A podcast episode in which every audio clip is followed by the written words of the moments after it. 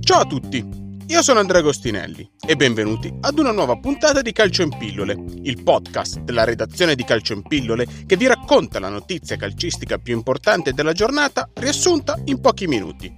Quelli che servono. Oggi parliamo delle statistiche più interessanti della ventiduesima giornata di Serie A. Partiamo!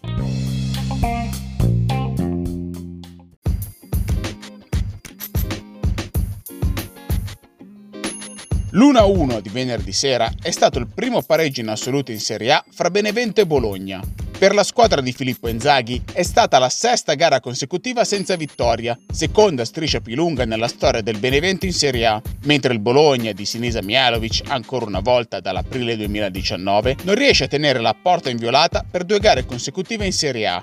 Davide Nicola è il primo allenatore del Torino da Walter Novellino nel 2009 a ottenere 5 pareggi consecutivi in Serie A. Davide Ballardini invece non riesce a diventare il primo allenatore del Genoa ad ottenere 4 vittorie consecutive in campionato da Giampiero Gasperini nel settembre 2009.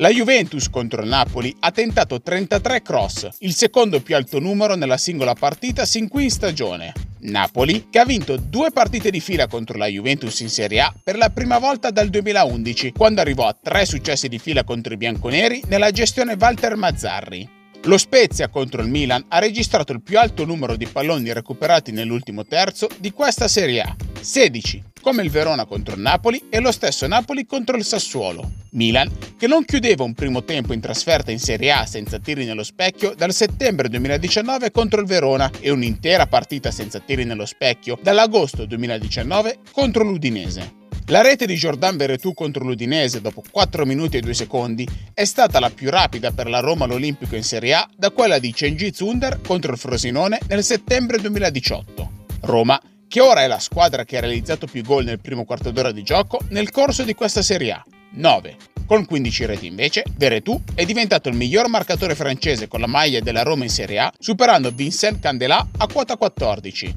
Con i gol in Sampdoria-Fiorentina, Fabio Quagliarella è andato a segno in Serie A per il diciassettesimo anno solare consecutivo, mentre Dusan Vlaovic è diventato uno dei soli tre giocatori nati negli anni 2000 ad aver segnato almeno 8 gol in questa stagione nei top 5 campionati europei insieme a Moise Keane ed Erling Haaland. Con la rete in Cagliari-Atalanta, Luis Muriel è diventato il giocatore ad aver segnato più gol dall'inizio dell'anno solare 2021 in Serie A, 6. Il Cagliari invece registra una striscia di 15 match senza vittoria in Serie A per la prima volta da agosto 2010.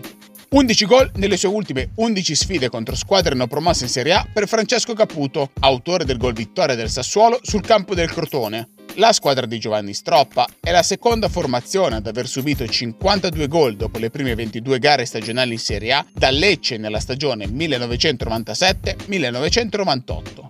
Infine, grazie alla rete del momentaneo 1-0 dell'Inter sulla Lazio, Romelo Lukaku è entrato nel club dei giocatori che hanno tirato almeno 10 rigoni in Serie A segnandoli tutti. Curiosità nella curiosità, il belga li ha segnati spiazzando il portiere 10 volte su 10.